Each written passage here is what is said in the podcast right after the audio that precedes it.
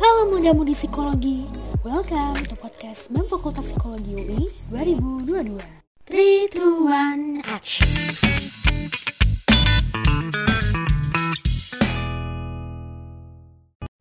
Halo Kak Caca. Halo Audrey, halo semua. Terima kasih banyak ya Kak Caca sudah bersedia untuk menemani bincang-bincang Akprof kali ini. Sebelumnya, aku mau secara formal memperkenalkan diri terlebih dahulu ya. Nama aku Audrey Sabita atau biasa dipanggil Audrey dari Fakultas Psikologi UI Angkatan 21. Nah, dalam rangka UMHD tahun ini, kita bakal ngobrolin tentang salah satu topik yang cukup populer di kalangan anak-anak muda. Kira-kira tahu nggak ya Kak, topiknya apa? Apa tuh? Nah, ini bahasanya kejakselan banget nih, yaitu work-life balance.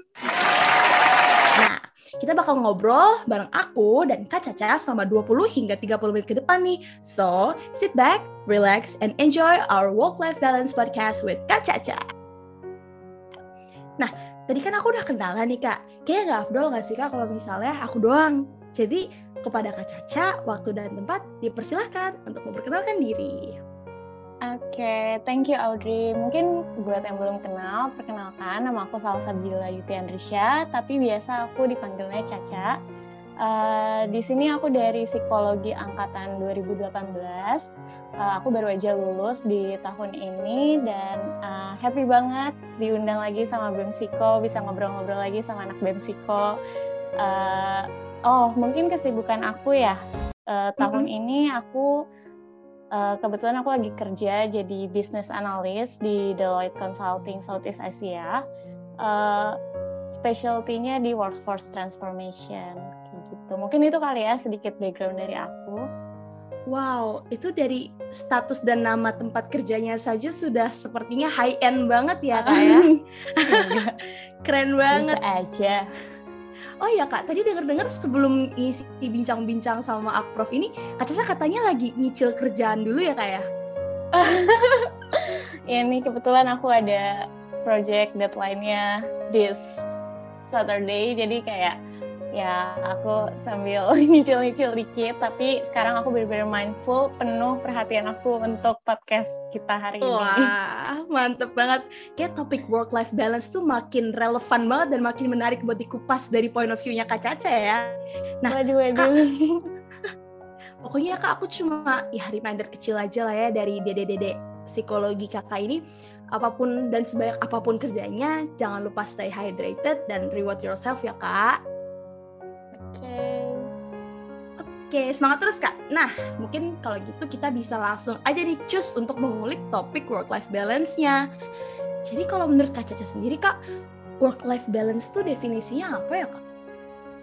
Oke, kayaknya karena kita lagi bincang-bincang santai nih, aku nggak mau lah ngebahas definisi-definisi yang dari tokoh dan sebagainya. Ini di sini aku dari pengalaman pribadi aja kali ya. Kalau misalkan dari work life balance, menurut aku definisinya definisinya tuh udah ya udah dari namanya.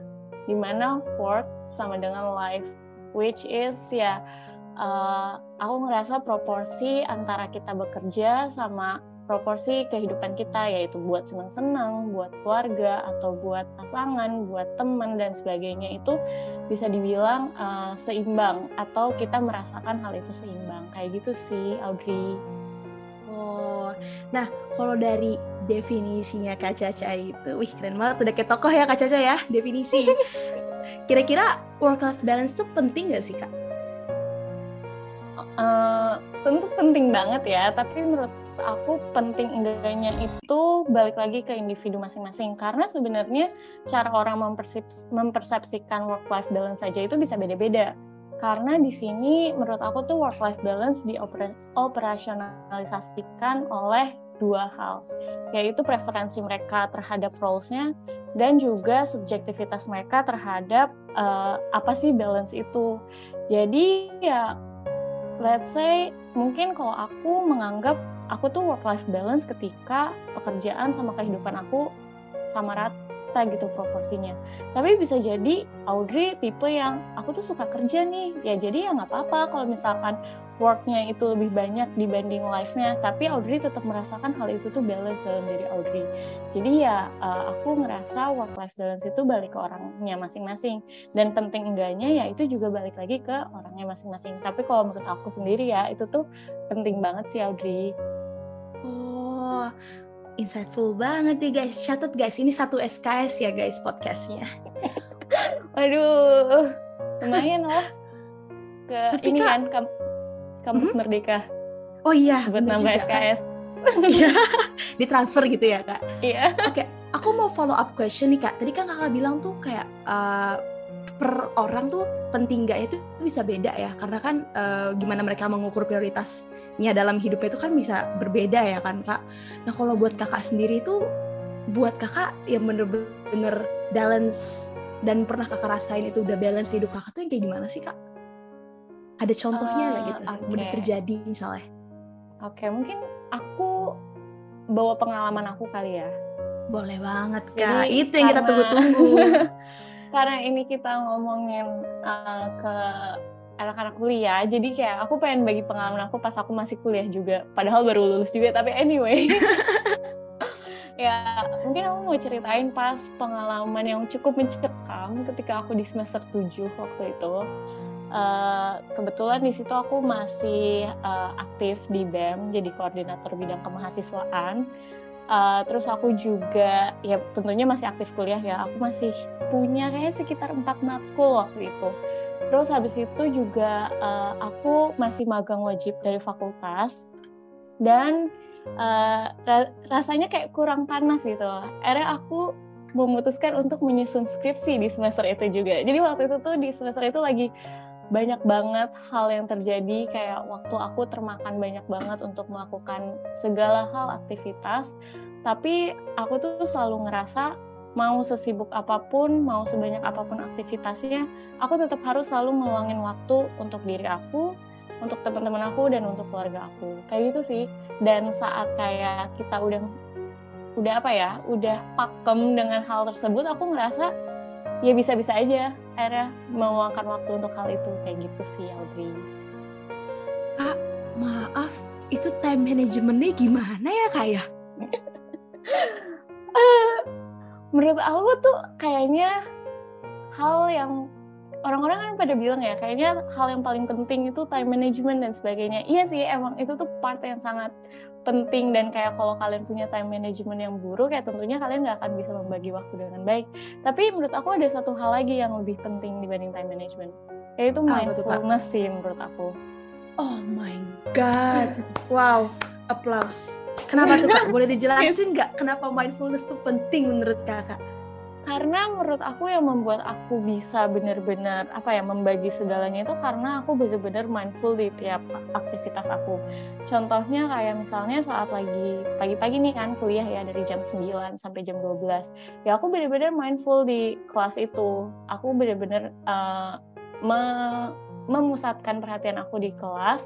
Dan kalaupun emang aku tahu sih kadang kayak kalau kelas yang gak jelas atau misalkan dosennya tuh kayak ini ngajarin apa sih? dan sebagainya ya aku gunain waktu itu tuh untuk ya aku ngerangkum gitu. Aku belajar sendiri dari materi itu. Tapi aku gunakan waktu di kelas itu untuk benar-benar ya mempelajari materi di kelas. Terus nanti siangnya ya aku akan lanjut magang. Dan untungnya waktu itu tuh aku magang di tempat yang terbilang cukup apa ya bukan santai sih tapi lebih kayak ya udah saat jam 5 ya udah selesai pulang. Aku udah bisa mengerjakan hal lain gitu loh nggak yang sampai overtime dan sebagainya.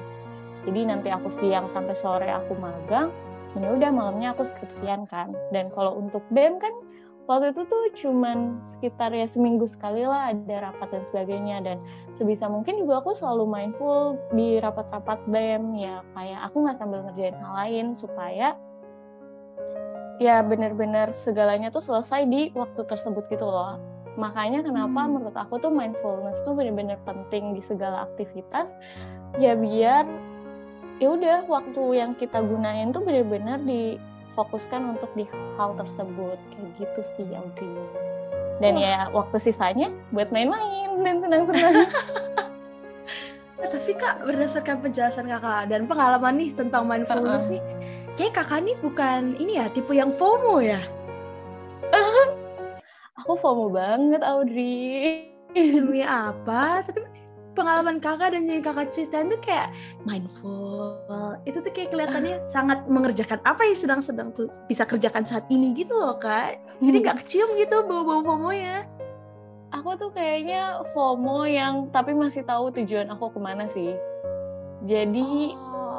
Kayak misalnya aku FOMO nih ngeliat waktu itu zaman aku misalnya orang-orang pada ikut ke kepanitiaan UI kan Terus aku tuh FOMO kayak, ih kayaknya seru deh ikut kepanitiaan UI, maksudnya bisa ketemu sama anak-anak UI dan sebagainya.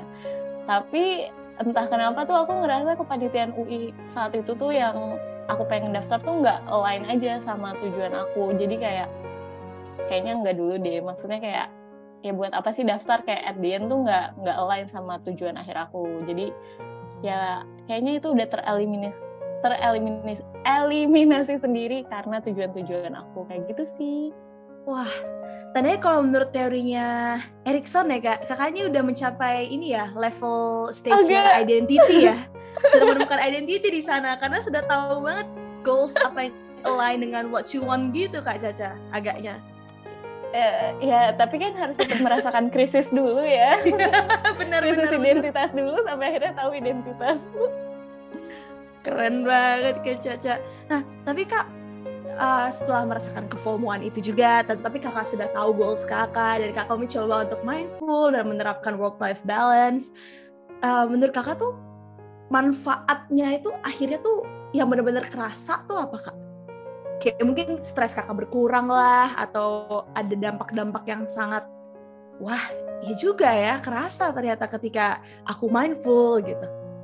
Uh, ya tentunya ya pasti stresnya berkurang terus kayak cemas-cemas nggak jelas juga berkurang uh, tapi menurut aku manfaat yang paling utama itu dengan aku menerapkan work life balance tuh aku benar-benar menjaga sanity aku sih kayak sepusing-pusingnya aku dengan perkuliahan, magang, BEM dan sebagainya saat itu dengan aku masih meluangkan waktu untuk main, untuk bareng-bareng sama keluarga aku, untuk ketemu teman-teman dan sebagainya. Sesimpel aku punya waktu untuk diri aku sendiri aja gitu buat sesimpel nonton Netflix gitu. Itu tuh udah kayak membuat aku seneng banget kayak bener-bener yang akhirnya bikin aku jadi recharge lagi dan akhirnya aku semangat lagi untuk mengerjakan kerjaan-kerjaan aku. Jadi ya sebenarnya manfaat utamanya tuh ya at the end of the day saat kita meluangkan waktu untuk senang-senang, ya kita juga at the end-nya akan lebih produktif saat kita kerja. Kayak gitu sih, Audrey. Wow. Dicatat guys. Satu SKS guys. Bener banget. Catat ya guys, jangan lupa main itu... dan senang-senang. Tuh, di garis bawahi ya teman-teman, di highlight kalau perlu. Karena kita butuh untuk recharge lagi ya, Kak. Tapi Kak, tandanya turning point kakak buat kayak fully menerapkan work life balance itu waktu semester 7 itu kah? Atau udah jauh-jauh hari? Jauh-jauh hari nggak tuh Oh enggak, udah dari jauh dong. Kalau misalkan baru dari semester 7, aku dari semester oh. 1 sampai 6 aku terseret ombak dong. Kayaknya Oh iya juga. Aku mulai menerapkan work life balance tuh pas di uh, tahun kedua kali ya. Karena mungkin karena tahun pertama kan aku tuh masih icip-icip ombak kayak ikut segala kepanitiaan terus kayak uh, apa namanya ikut segala aktivitas ikut training ini itu webinar ini itu. Maksudnya kayak masih belum tahu lah dirinya tuh mau ke mana gitu. Jadi mm-hmm. uh, istilahnya masih adaptasi juga. Ya aku jadi nggak bisa work life balance. Saat itu kayak aku ngerasa bener-bener waktu aku tuh bener-bener full untuk kuliah dan aktivitas kuliah sampai kayak uh, pas lagi liburan kuliah tuh tiga bulan kan lumayan lama. Ya aku mulai merenung gitu loh kayak kok hidup gini merenung. amat ya? Wow turning pointnya keren banget merenung. Oke okay. boleh dilanjut kak? tiga bulan jadi pas merenung ngebahas apa tuh?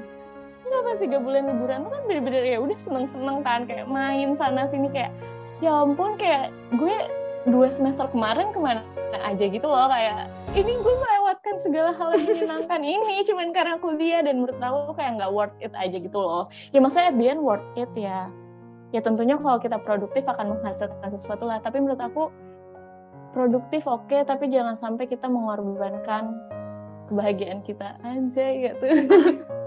Wah quotes banget guys. Itu kalau nanti di penelitian jatuhnya jadi sitasi tuh kak ya. Kak Caca 2022 sangat Aduh, quotable amin. banget. Mantep banget. Terus pas udah nyadar tentang turning point tersebut konsistensinya tuh digilanain kak. Karena kan itu yang paling susah ya. Kan penyakit yeah. maba tuh FOMO tuh yang tadi kakak ceritain.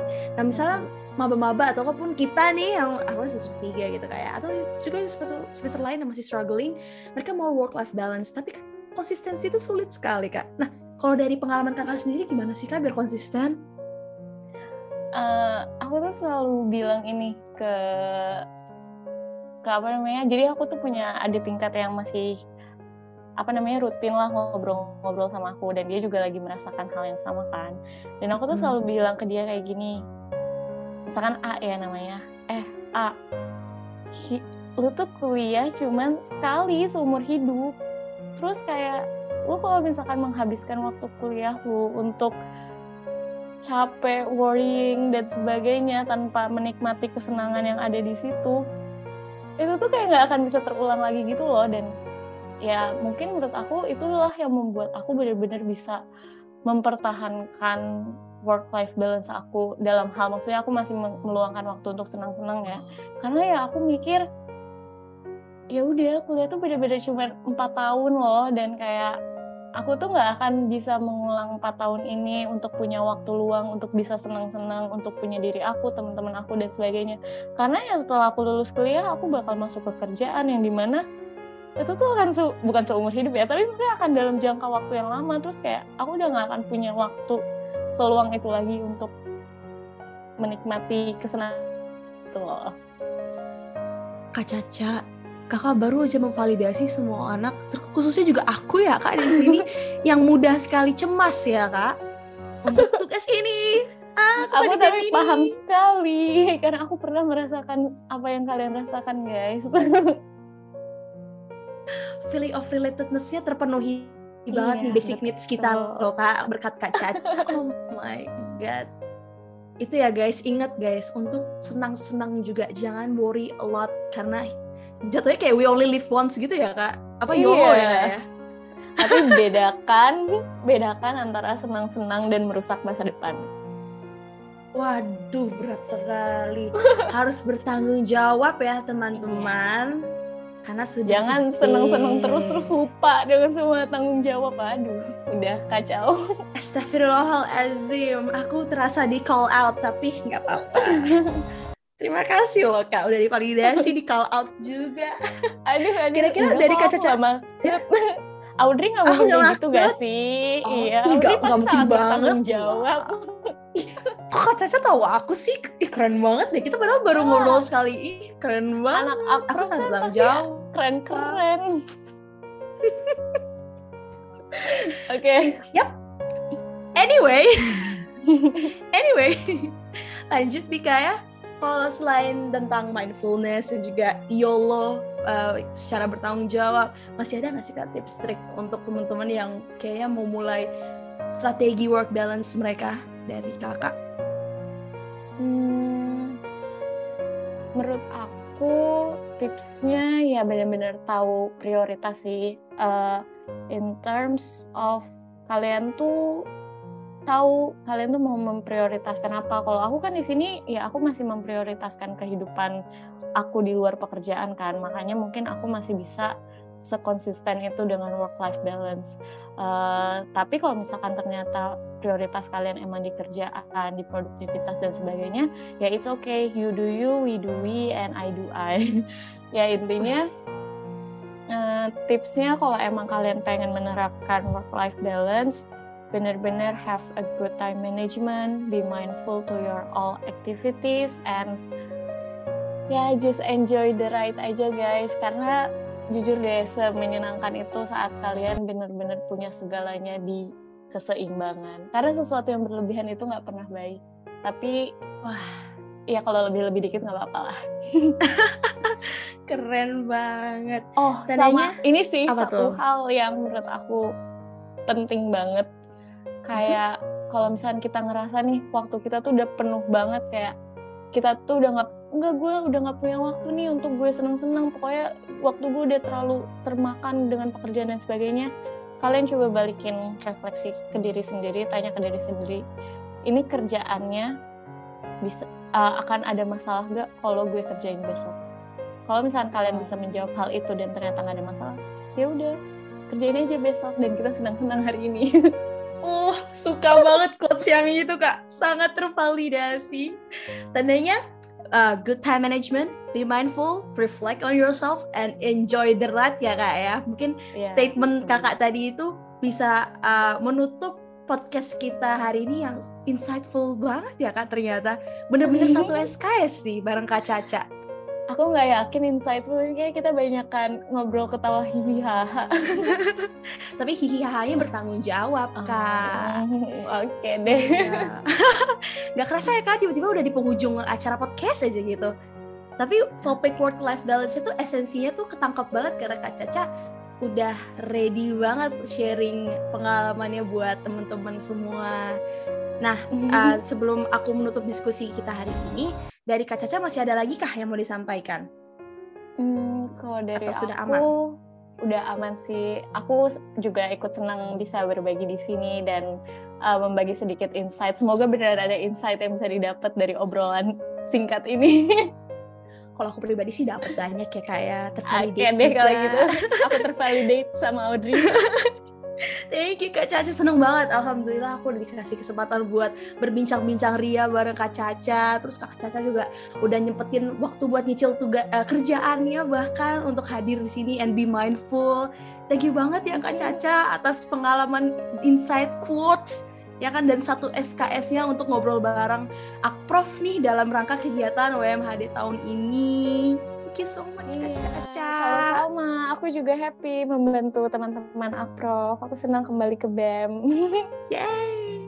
Semangat dan sukses terus ya Kak. Semoga dilancarkan segala urusannya, segala um, tugas-tugasnya, pekerjaannya, hahihinya juga dilancarkan. Semoga kita bisa ketemu juga, lagi. Iya, semoga di lain waktu kita dapat ya bisa ngobrol-ngobrol lagi kayak gini Kak. Thank you ayo, so much ayo. Kak Caca. Oke okay, Audrey, bye-bye. Baik, aku Audrey Sabita, pamit undur diri. Terima kasih banyak semuanya. Jumpa di episode berikutnya. Yeah.